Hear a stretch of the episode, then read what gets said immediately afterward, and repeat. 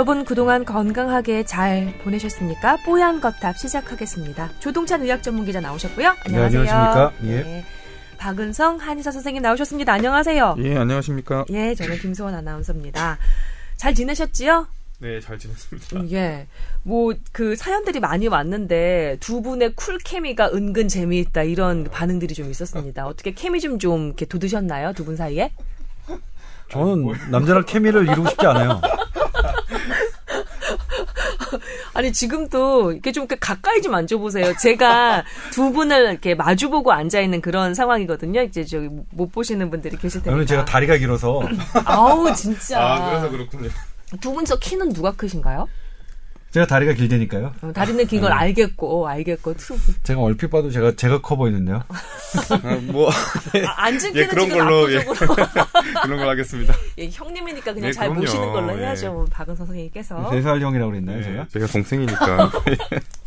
왜 이렇게 갑자기 훅 줄였어요? 그것보다 많잖아. 자, 네. 그럼에도 그죠? 불구하고 제가 다 누나라는 거. 네. 예. 얘들아, 예, 오늘 방송 한번 잘해보자. 동생들하고 자, 아, 오늘도 여러분의 그 건강 상담 해드려야 될 텐데요. 저희 TOWER 타워니까 탑이죠, 뭐. 예. TOWER at sbs.co.kr 메일 계정 열어놓고 여러분의 메일 기다리고 있습니다. 메일을 매일매일 기다리고 있어요. 이런 게 아재 개그? 자. 자, 그 보통 다른 그 건강 상담 같은 경우는 어, 저희처럼 친절하거나 저희처럼 그 거, 감정이입이 되어 있거나 저희처럼 최신 의학 정보가 있거나 뭐 그럴 수도 있겠죠. 그런데 저희는 뭐 근거를 가지고 예, 근거를 가지고 이게 자랑 자부심을 섞어서 말씀드리고 있습니다. 많이 많이 보내 주시고요. 오늘도 많은 사연 중에서 저희가 몇 개를 좀 추려 왔습니다. 먼저 매주 업로드 될 때마다 뽀얀 거탑 일하러 가는 차 안에서 즐겨 듣는 애청자입니다. 아 이러면서 시작해 주신 분입니다. 30대 중반의 에, 남성분이시고요. 청소년 시절부터 여드름으로 고생을 하셨다. 아, 그런데 나이 들면서 30대 중반쯤 되니까 자연스럽게 이 염증 증상 같은 것들은 좀 사라진 모양인데 볼에 좀 자국만 조금 남아 있는 그런 상황인데 당시 관리를 잘 하지 못해서 그랬는지 피지선이 많이 커진 것 같다. 여름만 되면 일상생활이 힘들 정도로 피지 분비가 심하다. 사람과 상대하는 일이 많은데 일하다 중간에 세수를 하러 가기도 어려운 상황이어서 매우 곤란하다. 인터넷 찾아보니 로아큐탄이라고 피지를 잡아주는 자기 자, 약이 있어서 지난해 처방받아서 한 6개월 정도 먹었는데 정말 신세계더라. 확실히 편하긴 편하고 아침에 나가면 저녁까지 뭐 뽀송뽀송하니 살겠더라. 그런데 염려되는 것이 있다. 아, 그 관련한 그 정보를 찾아보니 이로와 큐탄이 기형아 문제가 있더라. 자기는 지금 자녀가 한 명이 있는데 앞으로 언제가 될지 모르겠지만 한 명을 더 가질 자녀를 가질 계획이 있고 어떤 정보에는 또 어, 남성은 먹어도 이약 기형아 문제는 없다 또 이런 정보도 있다고 해서 그래도 걱정이 돼서 궁금하다. 또 하나 문제는 장기 복용 시 탈모 가능성이 있다. 이 직업상 이미지가 중요한 일이라 로아큐탄 계속 먹으면 그 머리 숱이 좀 줄어들까봐 걱정이 된다. 어떻게 했으면 좋겠느냐 질문을 해오셨습니다. 네, 저도 이제 로아큐탄 얘기는 많이 들었는데 지금 사연 이렇게 이제 공부를 해보기는 또 처음입니다. 처음이에요. 근데 네. 이 로아큐탄이 좀 음, 여드름 치료제네요. 심각한 여드름 치료제라고 되어 있습니다. 어. 근데 이게 어떤 기준으로 여드름을 치료하는지는 잘 밝혀지지 않았지만 피지를 못 나오게 하나요? 네. 그렇게 생각하고 있습니다. 음. 그러니까 이 피지의 분비물을 좀 줄여주는 것 때문에 여드름 치료 효과가 있다라고 생각을 하고 있는데, 네. 근데 이게 조금 만만치 않은 부작용이 있어요. 그래서 임신부에게는 투약이 금기돼 있습니다. 오. X 등급이에요. 임신부에게는. 오. 그러니까 만약 임신을 계획하고 있다 그러면 절대 로아큐탄을 드셔서는 안 되고 여성인 경우인 네. 거죠? 예. 그리고 여성인 경우 수유도 한 달 이후에나 하라고 되어 있어요. 그러니까 네. 수유 기간에는 드시면 안 되는 거고요. 또 이게 어 빛을 받으면 이게 그그 빛에 대한 피부 반응을 아주 심하게 해가지고 음. 자외선도 이게 쬐지 말라고 되어 있네요. 아. 근데 이게 좀 봤더니 이게 로슈가 만든 약인데 네. 그리고 이게 또 임신부가 먹었을 때 기형성 기아 기형아 이 출산 위험성이 20에서 35%까지 높아진다라고 되어 있네요. 오. 보니까. 근데 어쨌든 미국에서는 판매하지 않기로 로슈가 결정을 했어요.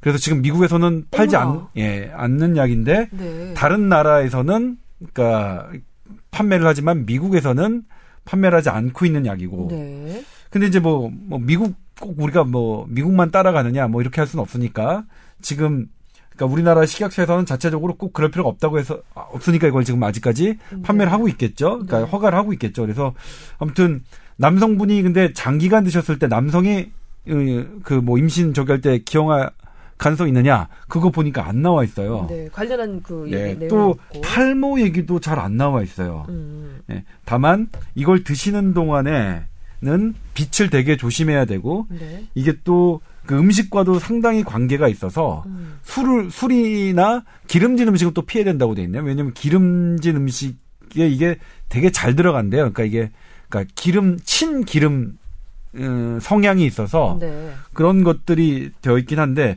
아무튼 그거는 이제 선생님들이 얘기를 해주시겠죠. 이걸 약을 먹으면 뭐 자외선 차단제 잘 발라야 되고 음식 뭐뭐 조심해야 되고 그다음에 임신 이 하면 절대 안 되고 임- 그 수유도 한 달 이후에나 하고 음. 뭐 이렇게 해야 된다 말씀을 해주실 것 같은데 딱 봐서는 뭐냐면 가임기 여성이 에게 권하기에는 조금 부담스러운 약 같아요. 음. 그리고 일단 남자에게는 남성의 그런 그 가능성에 대해서는 그 언급된 게 없지만 보고된 게 없지만 저 저라면 저라면 음.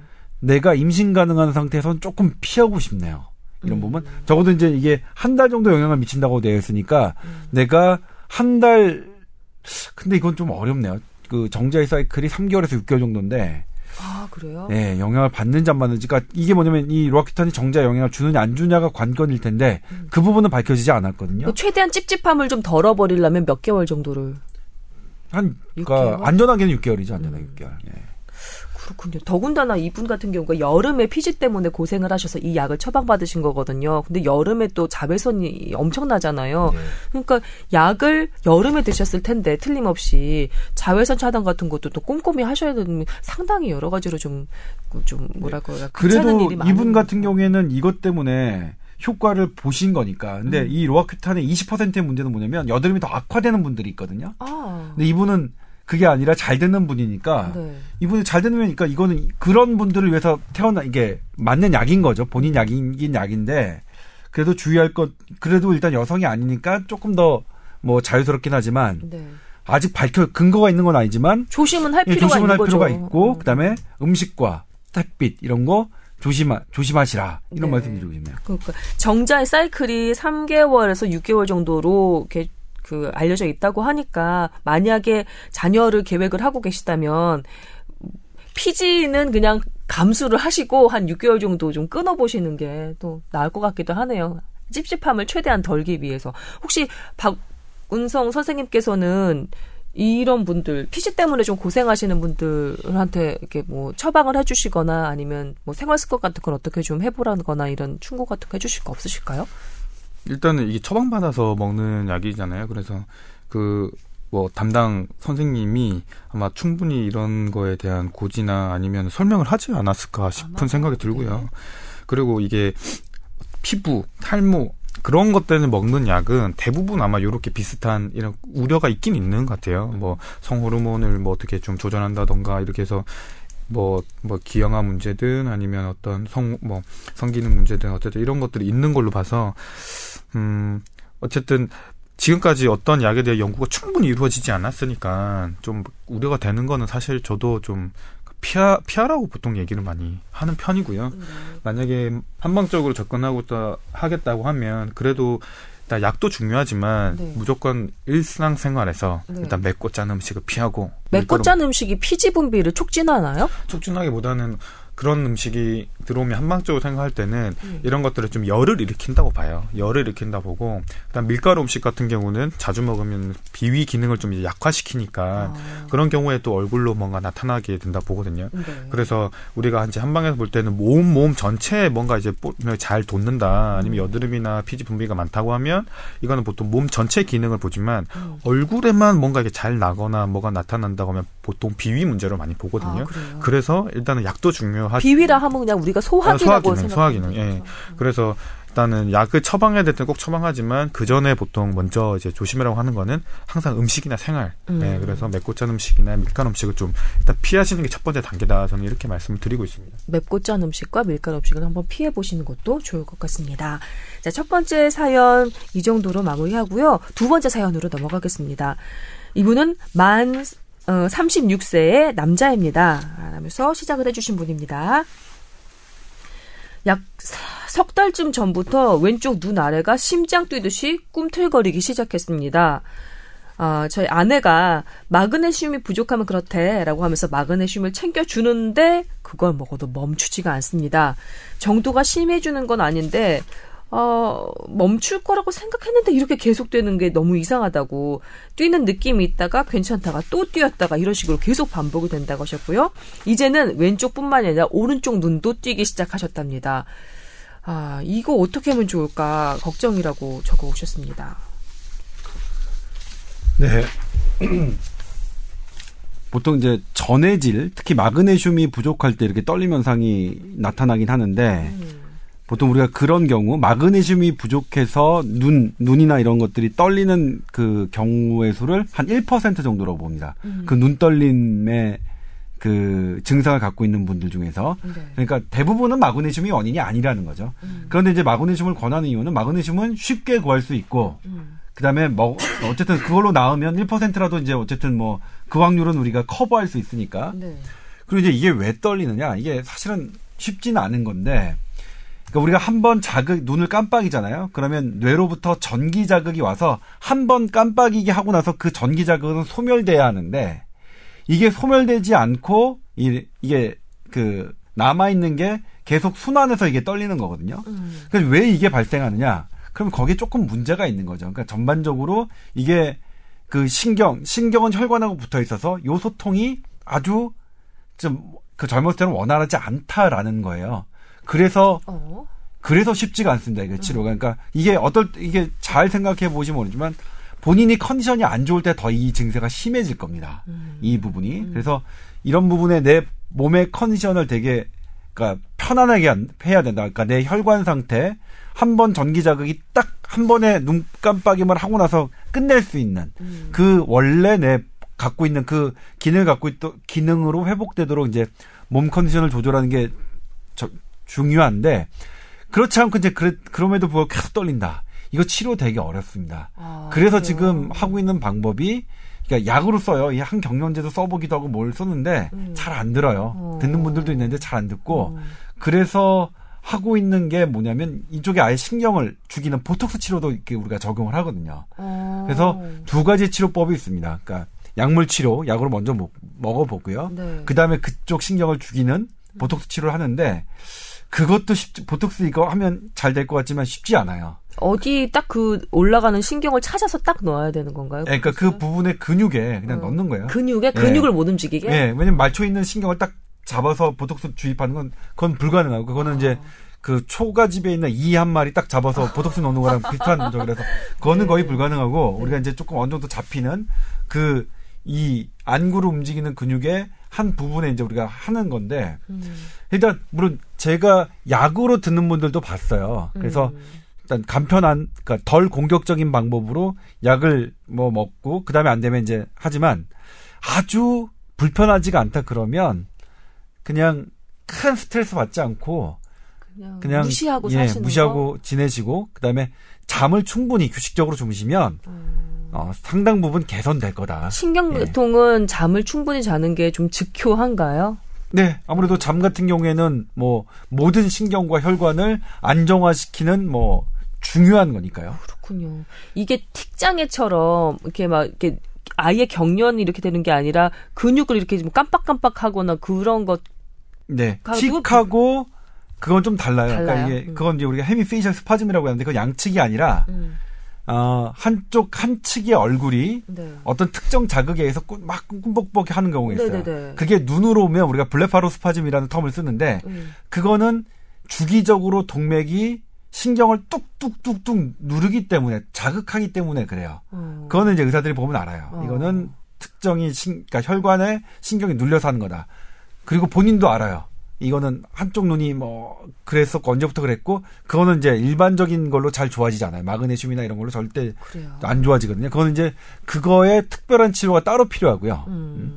근데 이제 대부분 떨리는 증상은 아마 이거 대부분 경험 안, 하- 안 해보신 분들이 없을 거예요. 가끔 그래요. 예, 예. 예. 그러니까 그게 그러니까 내가 피곤하고 안 좋았을 때, 그러니까 좀 젊은 시절에는 드물게 오던 게 음. 지금 자주 오는 거거든요. 음. 그러니까 지금 자주 오는 거는 그만큼 이 분 아직 젊으신데 30대면 젊으신 분인데 어. 뭐 그렇습니다. 아무튼 네, 이. 부분에 대해서는 아, 근데 참 신경이 쓰인단 말이죠. 얼굴 부분이고 눈이면. 네, 저도 지금 그 환자분 선물 중에 50 대 50대 여성분이셨는데 음. 이 눈밑이 계속 떨린대요. 음, 음. 근데 하루는 보니까 제가 봐도 떨리는 게 보여요. 그러- 그렇게 자기도 모르게 손이. 네. 눈 밑으로 가는 거예요. 이게 창피하니까. 어. 그래서 항상 누나 사람들하고 마주칠 때 눈을 좀 이제 내리고 대고 이게 아. 너무 불편해져서 네. 처음엔 당연히 뭐 그냥 우리도 피곤하면 떨리지 않냐 그냥 좀 쉬면 괜찮으시다 했는데 너무 이제 오래 가니까 본인한테는 너무, 본인한테 음, 그리고 괴로운 시간 거지. 하니까 양쪽 같이 떨려요 나중 어, 되니까 어. 어쨌든 그래서 이거는 뭐 자기도 들은 바에서 마그네슘 뭐 먹어보고 찾아서 음. 했는데 이게 너무 오랫동안 가니까 이제 이제 병원을 대학병원을 가더라고요 갔는데 거기서 이제 선생님께서는 뇌신경 중에 어쨌든 안면을 지나가는 것 중에 어쨌든 이런 것들이 조금 이제 문제 생겨서 그럴 수도 있다. 그러면서 약을 이제 처방했다고 하시는데 보니까 일단은 가장 먼저 눈 떨리는 게 나타나는 게 쉽게 생각하면 그냥 말 그대로 긴장, 피로 이런 거라고 생각하니까 그렇게 되는데 어 그거 해서도 만약에 몇 개월이 지나서도 계속 나타나게 되면 예를 들어서 뭐 좀 쉬어서 나타나는 게 아니라 계속 떨림 증상이 뭐 2개월, 3개월, 4개월 나타난다고 하면 음. 사실 이거는 그래도 한번 큰 병원에 가셔서 한번 이게 한번 이것 이것저것 상담이나 한번 좀 받아봐야 되지 않나 이런 생각이 들고요. 그분은 그래서 이제 신, 그 신경과 가셔서 약을 드셨는데 한쪽은 조금 좋아졌다 하더라고요. 근데 한쪽은 아직까지 좀 남아 있어서 어. 뭐 이제 그런 경우도 있더라고요. 그래서 조금 이제 심하지 않거나 음. 이제 오래되지 않으면 방금처럼 그런 거 가지고 이제 충분히 이제 휴식을 취하거나 잠을 푹 자면 괜찮은데 음. 너무 오래된다. 이거 뭘 해도 마그니 먹어도 안 되고 쉬어도 안 되고 뭐 이런 것들이 일상생활에 지장을 준 정도면 한번 다른 거 혹시나 눈 주위에 뭐 근육에 문제가 생겼는지 아니면 신경에 문제가 생겼는지 아니면 뭐 눈 문제인지 뭐 이런 것도 한번 한번 이제 봐서 짚고 넘어가는 게 아닌가 이런 생각이 사연 듭니다. 주신 분이 석 달째 지금 이것 때문에 고통을 받고 계시더라고요. 그리고 왼쪽 눈으로 시작해서 오른쪽까지도 지금 번진 상황이거든요. 근데, 근데 말씀하신 것처럼 이제 기자님 말씀 이게 시- 자기가 피곤할 때만 3개월 전부터 시작은 했는데 음. 피곤할 때만 좀 그러고 말고 뭐 이런 거면 사실은 아마 진짜 충분히 쉬시거나 얘기 아마 이렇게 하시면 될 것 같고 이게 그분 제가 아까 환자분 얘기는 계속 계속 이제 계속 쉴틈 없이 예, 계속. 계속 그러는 게 이제 너무 오래되니까 이것저것 해봤는데도 안 됐을 경우에는 그래도 한번 짚고 넘어가셔야 되는 거라고 생각이 듭니다. 예, 알겠습니다. 자, 좀 도움이 됐기를 바라겠습니다. 아, 다음 사연으로 넘어가겠습니다. 이분은 어, 마흔이 가까운 나이가 되는 어떤 분이십니다. 아, 지난해 8월에 발을 헛디뎌서 난생 처음 목발 신세를 쥐게 되었습니다. 발목 염좌로 아, 반 깁스를 했습니다. 어, 그런데 문제는 이게 지금 거의 몇, 몇 개월이에요? 한 12개월 정도 된 것 같은데, 아니, 한 8월이면은, 빨리 산수화 해 보세요. 8, 9, 10, 11, 8개월 8개월, 8, 9개월 정도 됐는데 아직까지 완치가 되지 않고 있다는 겁니다. 오래 걷거나 발목을 스트레칭을 하면 통증이 느껴집니다. 마흔에 가까운 나이가 되다 보니 회복력에 문제가 생긴 것이 아닌가 씁쓸한 느낌도 든다고 하셨는데요. 회복을 위한 운동은 어떻게 해야 되는 걸까요? 음, 완치를 위해서는 어떤 치료를 받는 것이 좋을까요? 답답해서 사연을 드립니다. 하셨습니다. 지금 뭐 걸음걸이 같은 거는 정상적으로 걷는 듯 보이지만 불편함은 있다. 불편함이 계속해서 느껴진다는 게 이분의 요점이십니다. 살짝 걸음걸이에 티도 나는 것 같다라고 하셨어요.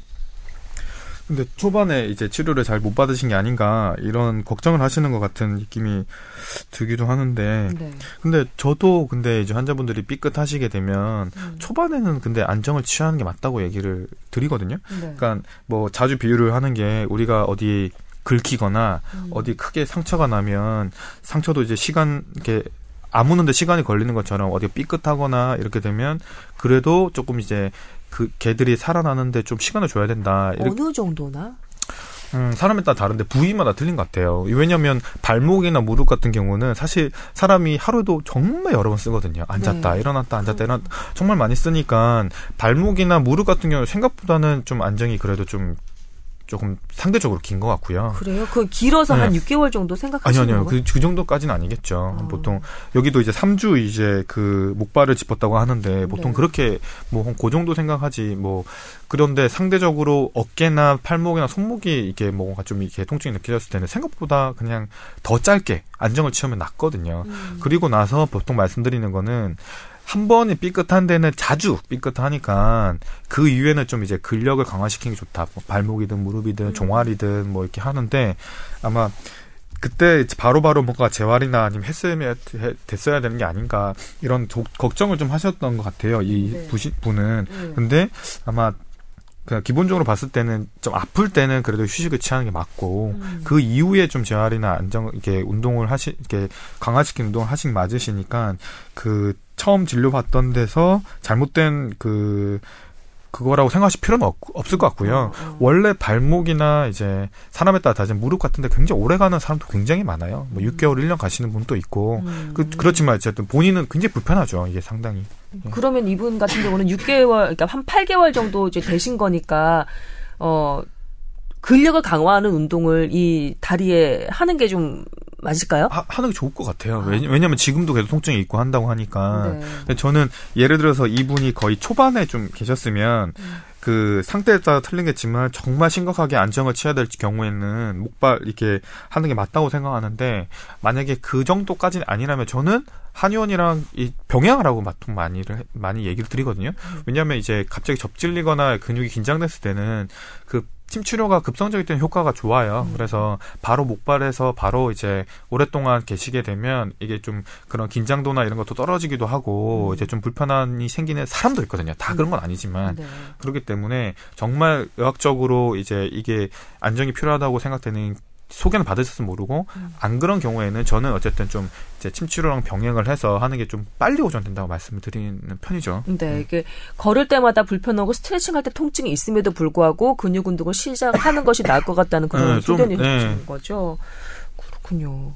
제가 뭐 제 개인적인 뭐 건강 정보, 의료 정보긴 하지만 그 왼쪽 발가락이 부러진 이후에 재활을 한다고 했거든요. 그러는데 곧바로 왼쪽 발목이 약간 좀 삐끗한 느낌이 많았고 그다음에 그러고 난 다음에 왼쪽 무릎에 그러니까 일어나지도 못할 정도로 엄청난 통증이 있었던 적이 있고 그 다음에 왼쪽 그 골반 네, 맞아요. 예, 이런 식으로 점점점 타고 올라오더라고요. 지금은 어깨까지도 살짝 왼쪽이 네. 그게 왜냐면 발이 아프면 한쪽이 왜냐면 그쪽으로 힘을 덜 주잖아요. 그러니까 바- 반대쪽 바- 보통 발목이나 무릎이나 고관절 허리까지도 이게 네. 좀 문제 생기는 경우가 꽤 많아요. 그래서 음, 불편하죠. 상당, 상당히 불편하죠. 예, 제가 이 다리 발가락이 부러진 지가 벌써 지금 한 몇 년이에요? 한 3년 정도, 4년 정도 돼 가거든요. 근데 그럼에도 불구하고 근력 운동 해 가면서 고쳐가면서 쓰고 있습니다. 그러니까 이분이 지금 사연 주시면서 평생 이렇게 불편하게 살게 되는 것은 아닌지 걱정스러운 마음이 든다고 하셨는데,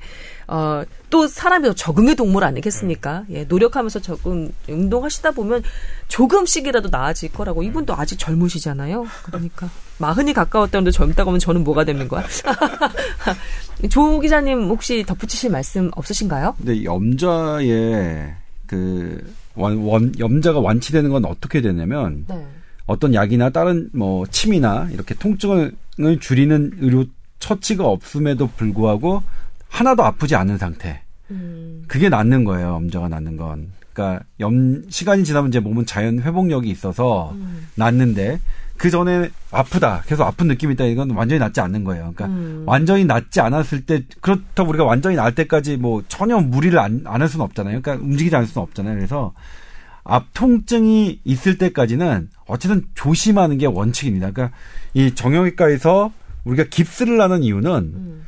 움직이지 않게 하는 목적입니다. 이, 이 관절을 음. 쉬게 하는 목적이기 때문에 아픈 상태에서는 좀 천천히, 그러니까 이 무리하지 마시라. 음. 그러니까 이를테면 뭐 점프를 하신다거나 무거운 물, 물건을 들고 가신다거나 하지 말고, 음. 그러니까 걷는 것 뛰는 것도 적게 하시라. 이 발목을 쓰는 일은 그게 염좌를 그 빨리 낫게 하는 방법이고요. 근데 네. 염좌는 어쨌든 시간이 지나면 나아요. 음. 근데 이, 왜 그러면 계속 아프냐? 계속 무리하기 때문인데 음. 어떨 때 무리가 되느냐면 어 이를테면 어떤 약이나 침 이런 걸로 통증이 좀 덜해진단 말이에요. 음. 그때 내가 나은 줄 알고 움직이면 이러다 손상이 많이 돼요. 아. 그래서 이제 이걸 이제 이를테면 선생님들 한의사 선생님들은 침 맞, 맞으면 통증이 빨리 사라진다고 말씀하시는데 이게 정형외과 선생님들은 침 절대 맞지 말라고 하는 게 바로 그 부분 때문이거든요. 음, 방심하게 아직, 돼서. 예, 그렇죠. 아직 어. 인, 어, 관절에, 그러니까 근육과 인대의 상태는 회복이 더 필요한데 안 아프니까 움, 움직여서 더 손상된다 이런 음. 말씀을 하시거든요. 그래서 아무튼 뭐 침 맞으셔서 뭐 통증이 사라지는 거 좋죠. 그 통증을 없게 했다면 근데 음, 음. 그래도 일정 기간 정도는 상당히 주의를 하셔야 된다. 그리고 이분 8개월 됐는데 이분 같은 경우는 어떻게 하면 좋을까요? 그럼? 그거 사실 다쳤을 때 많이 다치면 그게 염자라고 하더라도 인대가 끊어지거나 뼈가 부러지지 않았다 하더라도 음. 이거 오래 가요. 음. 저도 이- 그러니까 제가 고3 때 왼쪽 팔목을 음. 부러진 적이 있었는데 저 한 3년 가더라고요. 겨울만 되면 이 어, 오른 왼쪽 팔목이 아파서 시큰시큰거렸는데 음. 그러니까 엑스레이 찍고 뭐 하면 안 나와. 아, 염자는 안 나오거든요. 음, 음, 안 나와도 내 몸이 어쨌든 완벽하게 회복하, 회복하는 데는 처음 손상의 강도에 따라 달렸더라. 음. 처음 손상이 좀 강하게 받았으면 회복되는데 상당히 오래 걸리고 음. 그 다음에 아프면 아프다는 건 얘기, 얘기는 내 몸이 아직도 신호를 주는 거다. 음. 좀 조심해라. 아직 여기 완벽하게 회복된 거 아니니까 좀 조심해라 하는 거니까 그렇게 생각하시고 하시면 될 것 같아요. 그리고 하나가 이제 또 뭐냐면 통증이 점점 점점 줄어든다. 그러면 걱정할 필요 없어요. 예. 음. 그러니까 통증이 계속되거나 오히려 심해진다. 이러면 뭔가가 악화되는 거니까 그거는 빨리 병원에 가셔야 될 일이지만 음. 아, 아직 좀, 나, 아, 좀 남았어. 근데 한 일주일 전보다는 그래도 훨씬 덜해. 이러면 크게 뭐 심리적으로 뭐 부담 갖지 말고 음. 그냥 생활하셔도 된다. 이런 말씀 드리고 싶네요. 네. 이분이요. 그 다치기 전에는 러닝과 등산 같은 음. 그 운동을 즐기셨던 모양이에요. 근데 그걸 하지 못해서 뱃살도 급격하게 불어나는 몹쓸 상황도 생겼다고 하셨거든요. 그러니까 지금 이 상황이 너무 답답하신 거예요, 이분은.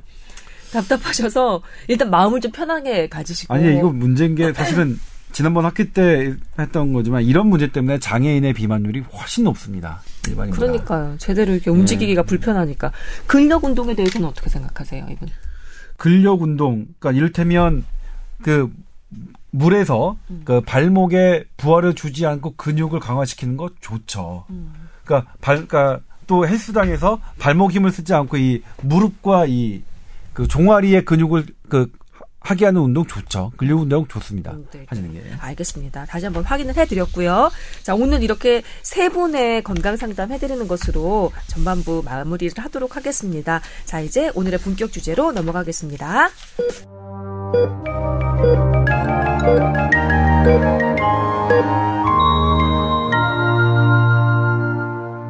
자, 오늘의 주제는 사무장 병원입니다. 이거는 박은성 그 한의사 선생님께서 정해 오셨는데요. 의외였어요. 네. 어, 의외였습니다. 한의사 분께서 이, 이 주제를 정해 오셨는데, 자 그러면 예, 주제를 정해 오신 이유와 간단한 브리핑으로 예, 오늘의 이야기 본격적으로 시작해 보도록 하겠습니다. 아, 그, 음, 주제를 정한 이유는 일단 우리가 질환에 대한 얘기도 많이 하지만 이제 보건 의료에 대한 이슈가 여러 가지가 있으니까 네. 또 요런 기사를 보시면 또 어떤 이제 어떻게 생각하시면 좋을지 이런 것도 한번 의논해 그러니까 생각을 해보자는 뜻에서 제가 골랐고요. 왜냐하면 지금은 제가 성교회 의료법인 명의빌려 사무장 병원을 운영했다는 기사를 사실 했지만 이 사무장 병원에 대한 그 그 뿌리 뽑겠다는 국세청이나 아니면 건강보험 뭐 심평원이나 이 굉장히 의지가 강하고 실제로 기사도 굉장히 많이 나오고 있어요. 그러니까 잠깐 예로 들자면 사무장 병원이라는 거는 음. 그러니까 원래 의료기관은 의사 의료인만 개설을 할 수가 돼, 있게, 돼 있는데 네. 그러니까 일반인이 병원을 개설하고 이제 의료인은 이제 그 거기에 고용돼서 하는 사실은 어쨌든 그 그런 형태의 그 병원을 말하는 거고 사실은 이게 어 법에는 맞지가 않는 불법인 거죠. 그러니까 사실 불법인 건데 아직까지도 이런 형태가 있는 거를 지금 이제 색출해낸다. 이게 색출하고 있다. 그래서 이제 뭐 보험금을 환수하겠다. 아니면 이런 이제 기사가 쏟아져 나오는 거는 여기 아직 뿌리 뽑지 못했다. 이런 의미로 받아들이시면 되고. 청취자를 분들을 위해서 제가 두 가지 질문을 드리자면 그, 그, 법으로 그것을 막았다는 것은 이렇게 의사만이 의료법인을 만들고 병원을 만들 수 있도록 한 그 애초에 취지가 있었을 거 아니에요. 네. 그 취지가 무엇인지 궁금합니다. 취지는 당연히 이제 우리 우리나라도 지금 영리 이런 거 반대하는 이유는 국민의 건강이라는 걸 담보로 사적 이익을 추구하게 될까봐. 음. 아, 왜냐하면 이제 기업이나 아니면 다른 일반인 사람들이 이제 병원을 개설하게 되면 왜냐하면 수익을 거둬야 내니까 불필요한 과잉 의료를 할까봐 이제 그런 아마 취지로 어. 받아들이시면 될 것 같고요. 근데 제가 이거를 이제 주제를 정한 이유는 사실은 저는 이런 기사를 보면 조금 뭔가 안타까운 생각이 많이 들거든요. 어떤 지점에서? 어, 분명히 불법을 옹호하는 건 아니지만 그 어려움들이 되게 많다는 생각을 들어요. 사무장 병원에 사실 하고 싶어서 하는 의사는 아무도 없을 거예요. 근데 모르고 하는 사람도 있을 거고요. 그 뭐 이렇게 여러 명 의사가 근무해서 사실은 그냥 이제 그 근무하는 데를 왔는데 알고 보니 주인이 어쨌든 다른 사람이었더라 이렇게 알고 된 경우 있을 거고.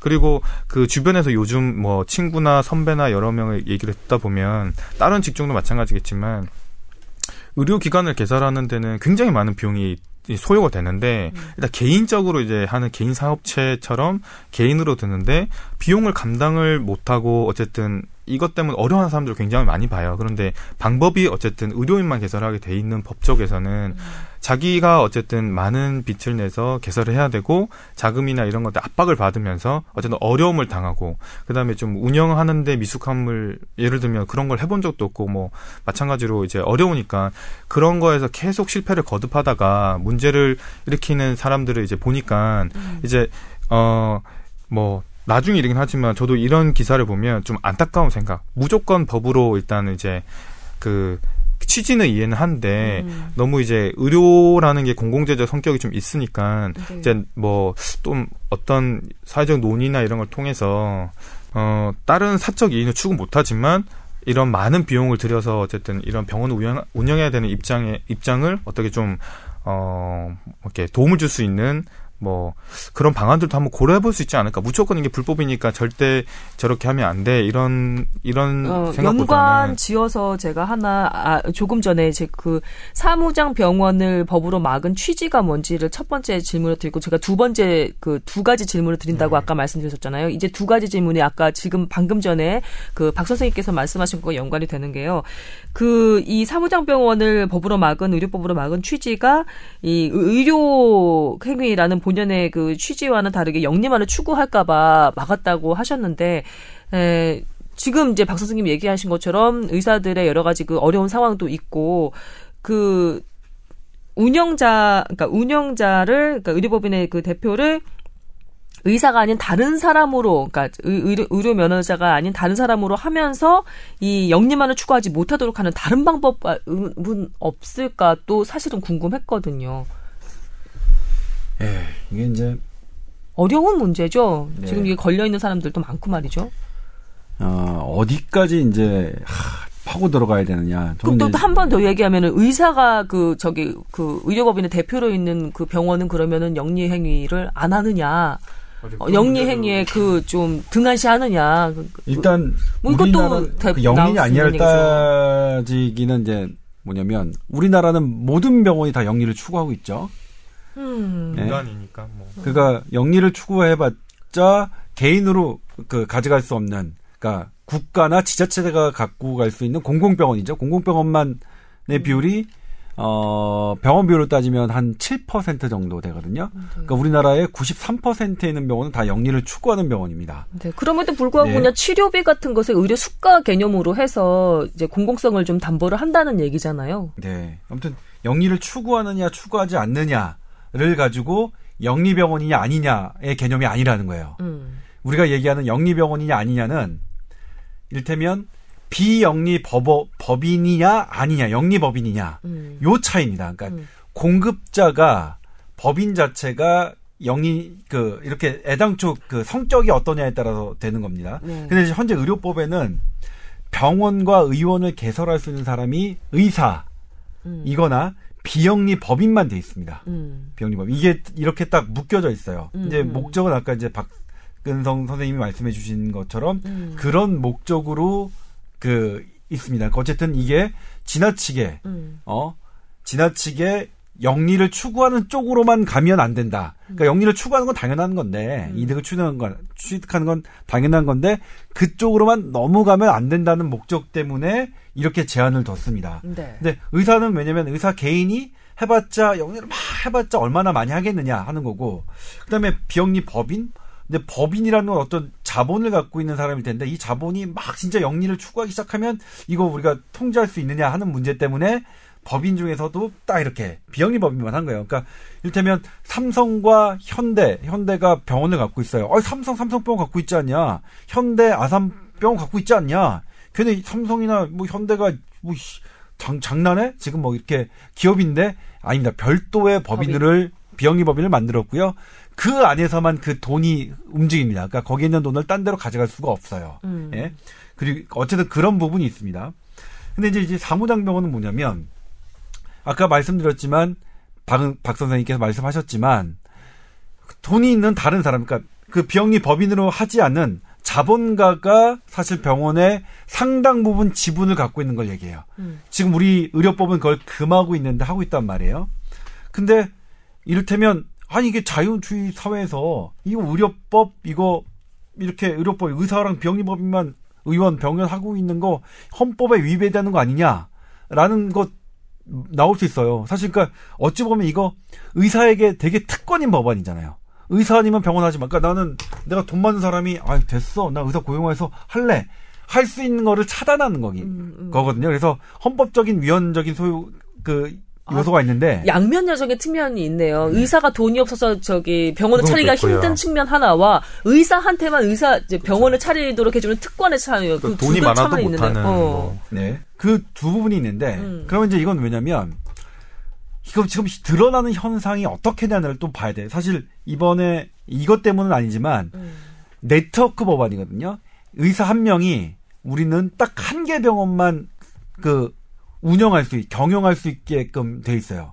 음. 이거 되게 이상하잖아요. 의사가, 그래서 편법처럼 나온 게 네트워크 병원이에요? 아니요, 네트워크는, 어, 그니까 뭐냐면, 뭐 요즘에 치과도 많고 네. 피부과도 많고 그렇잖아요. 그게 네트워크하고 프랜차이즈하고 좀 다른데, 어. 프랜차이즈는 그 사람이 같은 상호를 쓰지만 소유는 그 사람 거예요. 그러니까 내가 동참병원이 있다면 음. 목동에 있는 동참병원 A 동참병원이 있어요. 근데 마, 상호는 동참병원을 쓰지만 그거는 그 목동에 계속 개원하고 있는 분의 거는 이거 프랜차이즈 병원이라서 현 현행법에 그 위배가 안 합다 위배가 안 됩니다. 그런데, 그런데 어. 만약 동참병원 어, 그 목동에 있는 병원이 내 제 거예요. 음. 제가 운영 경영해. 이건 현행법을 위반하거든요. 근데 동찬이라는 의사가 아, 내 돈 갖고 병원을 차린다는데 나라가 왜 막아? 하는 위헌 소지가 있어요. 근데 그렇잖아요. 의사의 자유권을 재산 행사권을 제한하는 거니까. 근데 여기서 중요하게 판단된 건 뭐냐면 음. 현재 네트워크 병원이 사람들에게 유익하냐, 우리 사회에 유익하냐, 해롭냐는 걸 본 거예요. 잠깐만요. 프랜차이즈 병원과 네트워크 병원의 차이점을 조금만 더 간명하게 주인이 그러니까 예를 들면 목동에 동참 병원이 있는데 그 소유주는 이름은 쓰지만 사실은 제가 개설했어요. 제가 돈을 내고 그러면 네트워크 아니까 프랜차이즈고요. 근데 내 이름을 했는데 실제 소유주는 동찬 그러니까 쉽게요. 그냥 스타벅스면 네트워크 병원이고요. 네. 뭐 그 무슨 치킨 있잖아요. 치킨은 저기죠. 프랜차이즈죠. 스타벅스는 전부 다 삼성 한 직영인 개에서 거예요, 전부 다 직영. 직영이잖아요. 아, 아. 직영인 거고. 그게 네트워크 예, 그게 네트워크고요. 그것도 그냥 사실 법적인 용어 아니고요. 음. 그냥 어쨌든 여기서 하는 우리의 그 언론적 언어, 그다음 행정적인 언어입니다. 음. 법적으로 네트워크 병원이나 뭐 이런 것들이 되진 않았고 아직 시행령에- 정비가 안 됐을 시행, 테니까. 시행령에서 나와 있는 건데 네. 아무튼 뭐 그런 부분이 있는데 이 사무장 병원 같은 경우에도 이제 그렇단 말이에요. 어, 그러니까 아까 지금 얘기한다면 다시 네트워크 병원에서 왜 한 명의 의사는 한 개 병원만 음. 지어서 하느냐? 음. 아니 다른 나, 그런 나라 없어요. 그러니까 이를테면 영국 같은 경우에는 음. 정부가 모든 돈을 다 대줘요. 병원비하고 뭐 설립 하고 하는 거하고 음. 의사의 교육비까지 정부가 다 대주는 거에 있어서는 정부가 그 의사에 대한 통제권을 발휘할 수 있죠. 음. 근데 우리나라는 모든 걸 전부 다 의사 개인이 본인 돈으로 의사 교육받고 본인 돈으로 트레이닝 받고 본인 돈으로 했단 말이에요. 근데 이거 정부가 통제한다? 사실은 위헌적인 요소가 있어요. 그럼에도 불구하고 헌법재판소가 고민했던 건 음. 그런 네트워크 병원이 현재 환자들에게 유익하냐 아니면 해가 되느냐를 판단을 했어요. 음, 그랬더니. 그게 되게 중요한 요소인데 아직 결정은 안 아직 났습니다. 결정 안 났어요. 그러니까 지금 뭐냐면 사무장 병원도 사실은 아 내가 내 돈 주고 의사 고용해서 병원 하- 하겠다는데 왜 막아? 하는 것을 판단하는 것에 있어서는 그 부분이 되게 중요할 겁니다. 그러니까 의사 지금 현재 의료법이 제한하고 있는 사, 외적인 사람들이 병원을 지은 그 사무장 병원이 과연 유익하냐 유익하지 않느냐. 근데 저한테 저 의학 제가 의사면서 이제 의학 전문기자 9년을 했던 저한테 물어본다면 음. 사무장 병원 아 문제 많아요. 그래요. 이를테면 지난번에 그 중국 환자 그가 그러니까 우리나라 성형수를 받다가 이제 사망한 사건이 있었는데 그게 이제 저희한테 제보가 들어와서 저희가 바로 갔습니다. 음. 바로 제가 이제 거기에 이제 관련 거기에 근무하는 그 성형외과 선생님한테 바로 전화를 했는데 음. 바로 하- 하시는 말씀이 우리 우리 병원 어쩔 수 없습니다. 사무장 병원이거든요. 아. 네. 그래서 계속 매출을 올려야 되고 해야 된답니다. 그 왜냐면 그거에 따라서 그러니까 사무장 병원은 더 지금 우리나라에 지금 현재 보급되어 있- 아니 그 지금 하고 있는 사무장 병원은 더 철저하게 이익을 챙기려고 하더라. 음. 환자의 안전이나 환자의 이런 것보다는 음. 돈을 버는데 더 하더라. 그런 면에서 지금 그러니까 위헌적인 요소가 있더라도 저는 그래서 이거를 제가 만약 저는 재판관이 아닙니다만 헌법재판관이 만약 내가 된다면 음. 입장에 생각한다면 나는 이거 그런 부분으로 하고 싶다 이렇게 막고 싶다. 그리고 사실은 뭐냐면 정부가 이거 사무장병원 잡겠다고 많이 하고 있는데 음. 사실 뭐냐면 업계에서는 지금 어, 웬만한 병원 한 강남에서 세워진 병원의 한 50% 거의 절반 정도는 사무장 병원이라 보고 있어요. 근데 이게 지금 마구마구 세탁이 되어 있죠. 마구마구. 그러니까 명의를 뭐 이렇게 좀 빌려주고 대신 뭐 이렇게 하는 식으로 하는 거겠죠? 저기 의사 면허 아니 이게 자, 그렇게 소지자는. 간단한 방법이 아니고요. 그래요? 어 이거 사실은 이거 대단히 저기라서 예민한 부분이라서 음. 어, 제가 말씀드리기 되게 이 자리에서 말씀드리기 어려운데, 그러니까 저는 뭐냐면 뭐 이렇게 잡겠다면 잡으세요 정부. 그런데 제가 뭐냐면 제 왜 제가 이거 하냐면 제 아는 사람들 중에 사무장병원에 직접 일을 하신 분들이 있어서 그래요. 그래서 어떤 식으로 돌아가는지 음. 그리고 거기에 음의 음의 세력의 돈, 이를테면 우리가 흔히 말하는 조폭이라고 하죠. 음. 그런 분들의 돈이 어떻게 세탁하는지도 제가 전에 들었어요. 아. 상당히 무시무시합니다. 상당히 무시무시하고 음. 실제로 사무장병원에서 어떤 받으셨다가 그런 걸 설립하셨다가 된 병원장 있잖아요. 본인이 그만두고 싶어도 그만 못 둡니다. 거의 목숨 내놓아요. 무서워서? 예, 예. 그 정도로, 그러니까 이를테면 예전에 그랬잖아요. 그 조폭이 그 개입된 스포츠 그 운동 선수들의 음. 도박 그 조작, 도박 관련 조작 있잖아요. 네. 그때 지금 뭐 우리 그 그것이 알고 싶다나 그 KBS 추정 60분 보니까 그분들이 머물고 있는 호텔 바로 위층에 그 조폭분들 오셔서 알지 우리가 또 하고 있다 그렇게 협박했기 때문에 도저히 안 할 수가 없었다 음. 막 이런 것들 나오잖아요. 그러니까 저는 그게 그걸 보면서 무슨 드라마 같다. 네. 아, 그건 지금 방금 다큐멘터리 KBS 출 60분에서 나왔던 얘기입니다. 그분들이 진술한 건데 음. 그런 것들이 사실은 이런 이런 것들과 여기 병원 사무장 병원에서도 상당히 이- 그런 일들이 유사한 일들이 지금 저는 전에 듣고 있거든요. 음. 그래서 지금 원론적으로는 지금 박 그 원장님 말씀하신 대로 재산 이런 의사가 되게 어려운데 음. 어려우니까 병원 이게 투자하고 하기가 되게 어려우니까 이거 사실 자유롭게 투자해서 그러니까 돈에 구애받지 않고 그러니까 좋은 병원을 만들고 싶은 걸 제약한다 한 측면 분명히 있어요. 근데 그럼에도 불구하고 현실적으로 봤을 때 사무장 병원의 폐가 틀림없이 존재하더라. 그렇죠. 그런데 그렇기 전에는 그렇기 전에 지금 현재 현재 상황을 아주 현실적으로 정확하게 들여다 볼 필요가 있다는 거죠. 근데 사무장병원이 이렇게 많이 존재하는 게 엄연한 사실이면 차라리 이렇게 음성화되어 있는 것을 그냥 음, 저 양지로 끌어내고 제재를 가는 음, 그런 방법을 좀 강구해 보는 거 어떨까요? 그러니까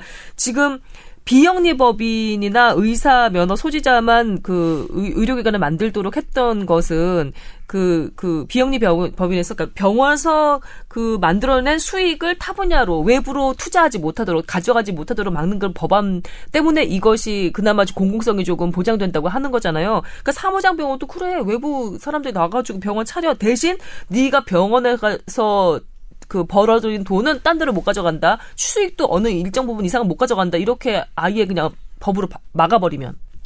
근데 그것도 하나의 방법으로 지금 논의되고 있어요. 아, 그래요? 예, 그런 것들이 투자 개방형 병원, 예, 그리고 사실은 영리병원도 그런 식으로 할 수 있다라고 지금 하고 있는데, 음.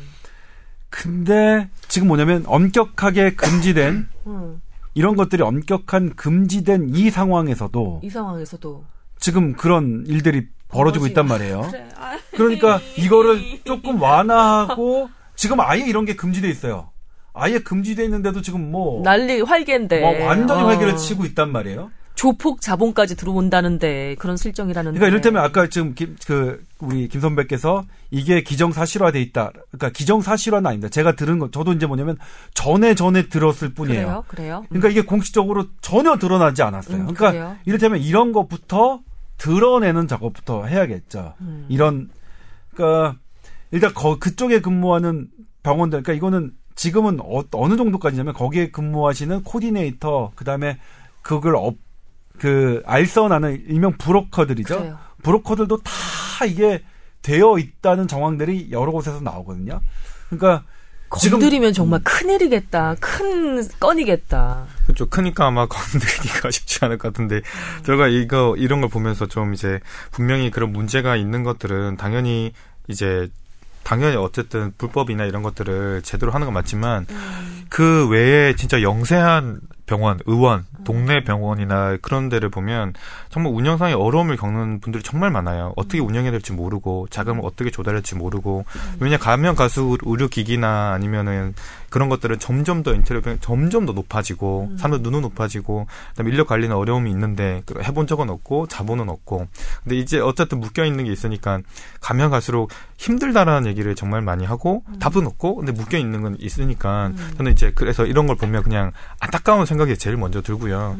어차피 공공성이라는 제재를 이렇게 우리가 이렇게 담보를 한다면 뭐 우리가 뭐 다는 아니겠지만 국가에서 어- 뭐 예를 들면 진짜 간단한 예로 뭐 저리로 뭔가 이렇게 배줄해야 된다든가 어. 아니 면 어쨌든 그런 이렇게 남의 던져놓은 너네 문제 혼자만의 문제다 이렇게 생각하기보다는 왜냐하면 실제로 저희 부분 여자 동기들 중에는 남편이 음. 그냥 그 일반인데 그 그냥 어떤 이렇게 뭐, 시- 뭐 어떤 걸 운영해 봤던 사람이 병원에 개원하면 굉장히 잘 되는 경우가 많아요. 예를 들면 직원 관리라던가 음. 아니 뭔가 물품 조달이라던가 이런 거에 대해서 한번 경험이 있는 근데 의사들은 이런 거에 대해서 굉장히 이제 어려워하고 음. 그런 거에 대해서 있는데 이게 아니 남의 근데 문제가 그게 아니라 방법적으로는 가능한 게 그분이 소유를 하지 않고 만약 그 남편분을 네. 고용해서 네. 월급쟁이로 하면 전혀 문제가 안 돼요. 근데 이건 분명히 이 그건 뭐냐면 네. 그분이 본인 지분을 가지고 병원의 지분을 가지고 소유하시기 때문에 이 법에 저촉되는 거거든요. 그러니까 이를테면 그거는 이유가 안 됩니다. 그러니까 그런 분이 훨씬 더 경영을 잘하는데 그거는 그걸 못 한다는 거는 이유가 안 되는 게 지금 할 수 있어요. 그 부분에 월급 받고 하시면 돼요. 근데 그분은 그 병원을 경영을 잘하려고 하는 게 아니라 그걸 통해서 그 지분을 갖고 자기의 이 몸집을 네. 키우기 위함인데 그걸 막고 있는 법이에요, 이 법은. 음, 음, 음. 근데 왜냐면 이게 한도 끝도 없는 게요. 이를테면 이제 의- 우리나라는 전 국민 의료보험 당연 지정제가 있, 하죠. 음. 이것도 위헌 위헌 그러니까 법적으로는 위헌 소지가 많아요. 이를테면 영국 우리가 얘기를 들면 영국 같은 경우에는 전부 다 그 국가가 통제하고 의사 자체도 국가가 월급을 주는 공무원입니다.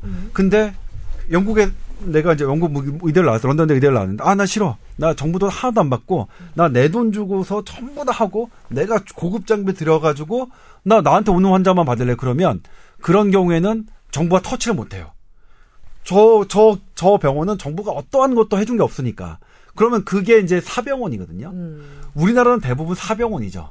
근데 공공의료의 측면이 아주 강하죠. 아니, 근데 대, 그러니까 대부분 사병원인데 거기다가 정부가 세웠던 병원의 룰을 적용하는 거죠. 음, 네. 그러니까 이건 어느 나라에도 없는 거예요. 그래서 뭐 전 국민 의료보건 당연 지정제는 음. 전 세계에서 우리나라 형태는 그러니까 이게 학문적으로 나왔는데 우리나라밖에 없습니다. 그러니까 우리나라는 대단히 그러니까 사실 의사가 사실 사적- 예. 의, 의료 소비자 입장에서는 좋아요. 아 그러니까요. 그렇죠. 네, 그러니까요. 좋아요. 그리고 이거 이거 좋으니까 더 어, 이렇게 세밀하고 세련되게 그 계속 이렇게 좀 보완을 해가면서 나는 끌고 갔으면 좋겠어. 의료 소비자 입장에서는. 그러니까 이게 뭐냐면 좋아요. 그것 때문에 저기 하는 건데 이게 뭐냐면 반대로 사, 사적인 의사들 입장에서는 음. 이게 대단히 억울해하는 거예요. 이 부분을. 그러면 다른 직업을 알아보시면 어떨까? 나 이런 생각을 하게 되는데 의료 소비자 입장에서 그럴 수 있지 않아요? 근데 그럼 어떻게 돼? 영국 같은 경우에는 그렇잖아요. 영국은 어떠냐? 퀄러티가 엄청나게 떨어집니다. 그러니까 이를테면 영국에서 사실 뭐냐면 영국 제가 지금 영국에 출장 가신 분들 하잖아요. 음, 거기서 정형외과 전문의 만나고 뭐 하잖아요. 대부분 제가 다, 아 오세요 한국에 빨리 오세요. 예? 너무 떨어집니다. 예? 그런 그러니까- 의료 그 서비스의 질이 네, 네. 한번 그러니까 이거는 외국에서 다쳐보시면 바로 아는데 음. 예? 미국 같은 경우에는 한번 다쳐보면 퀄러티는 되게 높은데 돈이 엄청나게 들 거고요. 네, 예? 엄청나게. 엄청나게 한 번 응급실 가, 갔다 오셔서 못 찍고 못 찍고 하면은 얼마 나오냐면 한 3천만 원쯤 나올 겁니다. 그러니까 엄청나게. 예? 배 아파서 응급실 갔는데 네. 근데 영국 같은 경우에는 돈은 안 들 테지만 네. 어, 대부분 아까 제가 봤던 한 10분 정도 제가 영국에 계신 분들, 음. 출장 가신 분들 했는데요. 10분 다 영국에서 다 오진인 게 확인됐습니다. 오진? 네. 심지어 오진? 네, 다 오진. 그러니까 뼈가 분명히 부러져 있는데 붙었다고 한 거예요. 그래서 근데 그분은 뭐냐면 영국의 의사는 다 붙었다고 하는데 음. 너무 아프다는 거야. 그래서 엑스레이하고 CT 갖고 와라. 근데 우리나라에서 딱 보자마자 이거는 부러졌는데. 그러니까 그 정도로 그러니까 뭐냐면 하나의 공공성만을 추구하다 보면 quality가 지금 많이 떨어져 있고요. 우리나라에서 그런 사인이 보여요. 음. 그래서 의사들에게 니네 돈 없이 음. 계속 그냥 어쨌든 국민을 위해서만 해라. 이렇게 해서 하, 는 거는 정말 우리 국민에게도 좋지 않다고 저는 생각해요. 그러니까 그 학문적으로는 거기까지는 왔어요. 그것 때문에 이거 가- 오늘 네, 가져오신 양면성이 거죠? 좀 있긴 어. 있고. 자, 그러면 오늘 마지막으로 한 말씀씩 그, 이, 이 사무장 병원 관련한 주제에 대해서 마무리 말씀을 듣고 오늘 좀 정리를 해야 될 것 같거든요. 먼저 주제 가져오신 박원, 박은성 한의사 선생님께서 한 말씀 남겨주신다면요.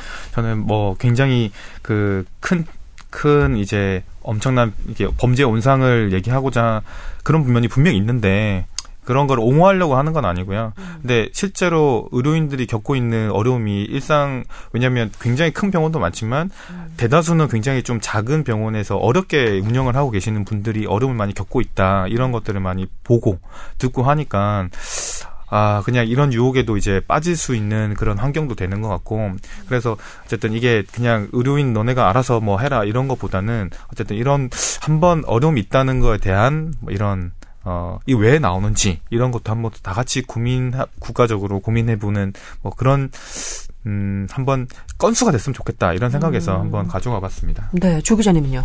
저는 항상 제도는 그게 그 제도가 추구하려는 방향을 봐야 된다고 생각하거든요.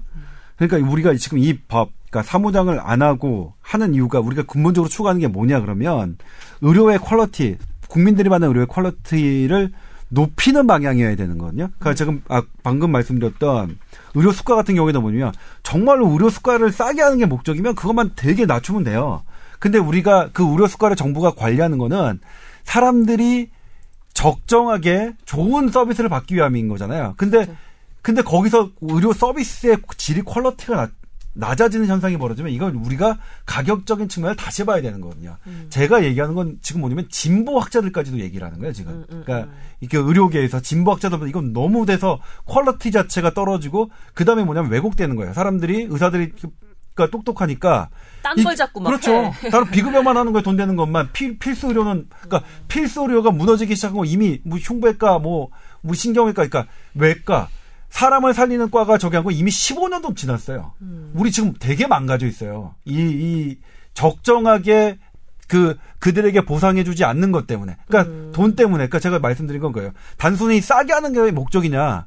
이게 의료비가 사- 우리가 정말로 우리 국민이 병원에 싼 가격만 가는 게 목적이나 그럼 영국처럼 가면 돼요. 그러니까 근데 그러면 가장 그 네. 지- 기초 의료 체계의 필수 의료 체계에 그 양질의 의사들이 그 몰릴 수 있도록 어떤 유인책 같은 게 분명히 그 보상으로서 있어줘야 되는데 그것이 지금 제대로 되어 있지 않기 때문에 여러분들 군대 그 아주 오래 전부터 구멍이 뚫려 있다 이- 지금 이 말씀. 네, 그래서 이거는 항상 봐야 되니까 정책 입안자들은 지금 이게 퀄러티가 저 국민들이 받는 의료의 질의 서비스가 지금 계속 유지되고 있는지 높은 쪽으로 가는지 낮은 쪽으로 가는지를 계속 감시해야 되고 음. 이 낮은 쪽으로 가는 이유가 뭔지를 파악해야 되는 거죠. 그러니까 음. 궁극적인 목적이 이거 어쨌든 두 개니까요.